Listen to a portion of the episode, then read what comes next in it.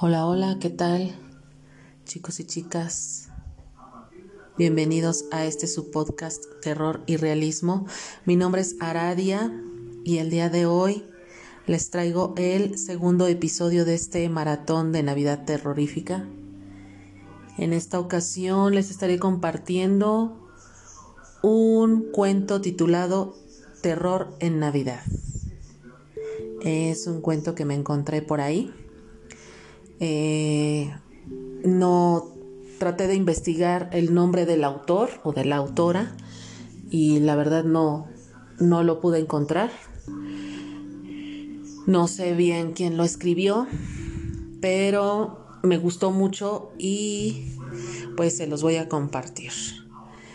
Eh, si alguien sabe quién lo escribió, por favor, eh, no duden en, en hacérmelo saber eh, por medio de inbox en Facebook o en DM por medio de Twitter e Instagram. Porque me gustaría mucho saber quién es el autor o la autora de este cuento. Y bueno, sin más, esto es Terror en Navidad.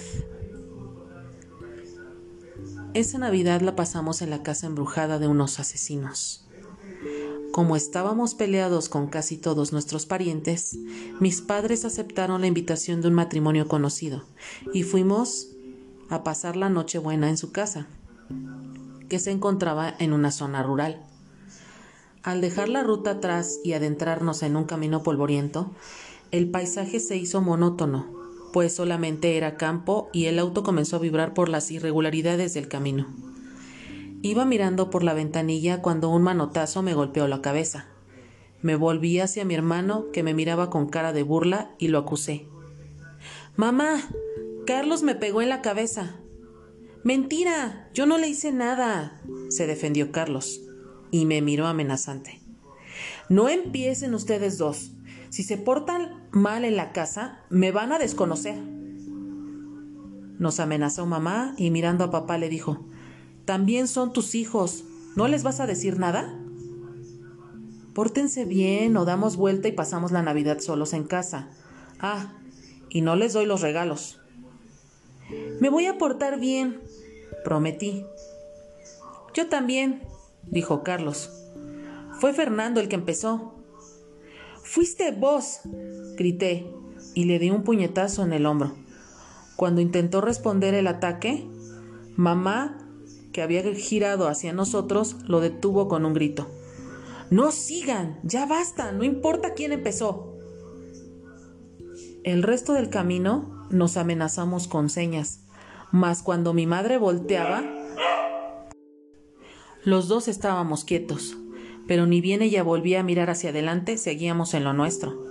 Apenas el auto se detuvo frente a la casa, nos precipitamos hacia afuera. Mira qué grande es, exclamó mi hermano. Y qué alta, grité.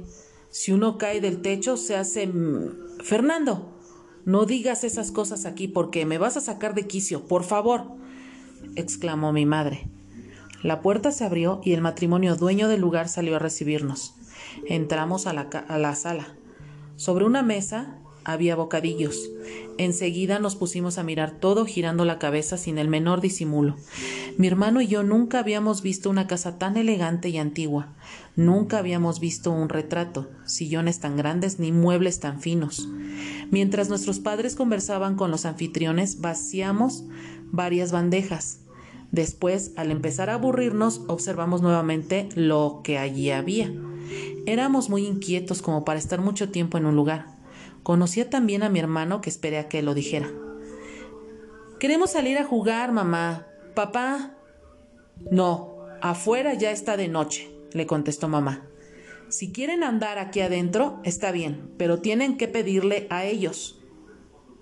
Yo no tengo ningún problema, pero repuso el dueño de la casa. Como el lugar es grande y viejo, puede ser que se asusten. Mira, le dijo mi padre, estas sabandijas, así nos llamaba papá, a veces bromeando, están curadas y capaz que si ven un fantasma le quitan la sábana y se la pintarrajean. la mujer de la casa, fue a decir algo, pero Carlos y yo salimos disparados hacia un corredor. Si el lugar nos había parecido grande desde afuera, desde adentro nos parecía vastísimo. Iluminaban el corredor unas lámparas mortecinas muy separadas entre sí, haciendo que las sombras se disputaran el lugar. Después de pasar bajo una ventana, creímos que empezaron a arañarla desde afuera, pero era una rama que rozaba el vidrio. Aunque no teníamos permiso, abríamos las puertas de las habitaciones, encendíamos la luz y mirábamos dentro. La mayoría se encontraban vacías, algunas tenían camas y muebles. Al abrir una habitación y encender la luz, vimos a una anciana sobre la cama. La anciana volteó hacia nosotros y nos sonrió dulcemente. Nosotros estábamos paralizados por la sorpresa, porque no esperábamos encontrar a alguien. De repente la anciana lució aterrada. Una mano peluda surgió de debajo de la cama en el lado opuesto al que estábamos. La anciana medio se enderezó mirando con horror a la mano monstruosa que tanteaba rápidamente las sábanas. Abrió la boca como si estuviera gritando, pero no escuchábamos nada, y se presentó algo más aterrador. El dueño de la mano peluda tenía cabeza de cerdo, y salió rápidamente de debajo de la cama y se abalanzó hacia la anciana sacudiendo la cabeza. En ese momento se abrió la puerta de un ropero enorme y salió corriendo de él una especie de bruja horrorosa, e iba rumbo a la cama tirando manotazos. Ante tanto terror la anciana se llevó las manos al pecho y quedó con la boca abierta y los ojos muy grandes, como tiesa. Entonces el monstruo con cabeza de cerdo le tanteó el cuello, miró a la bruja y se apartó del cuerpo de la pobre anciana. Después se sacó la cabeza, más bien, se quitó la máscara que llevaba y no era otro que el actual dueño de la casa. Y cuando la bruja se desenmascaró, era la mujer. Repentinamente toda aquella escena de terror desapareció ante nuestros ojos y la habitación estaba vacía. Llegamos corriendo a la sala donde estaban nuestros padres y tuvimos que mentir que jugábamos en una carrera. Con Carlos nos entendimos solo con una mirada. No íbamos a contar lo que vimos, todavía faltaba la cena y prometía ser buena. Durante la cena los anfitriones mencionaron que la casa antes era de su tía, la que desafortunadamente había muerto de un ataque al corazón.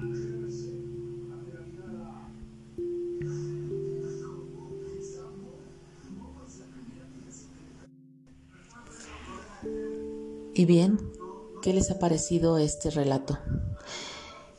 No duden en contarme sus sugerencias, en decirme si les está gustando o no. Ya saben, pueden seguirme en mis redes sociales. En Twitter estoy como arroba mandragora En Instagram como arroba mandragora-aradia. En Telegram, en mi canal por Telegram, eh, estoy como, bueno, más bien el canal se llama igual que este podcast se llama Terror y Realismo. Y en Facebook estoy como eh, Aluca Ara. Y bueno, realistas, esto ha sido todo. Nos vemos hasta la próxima.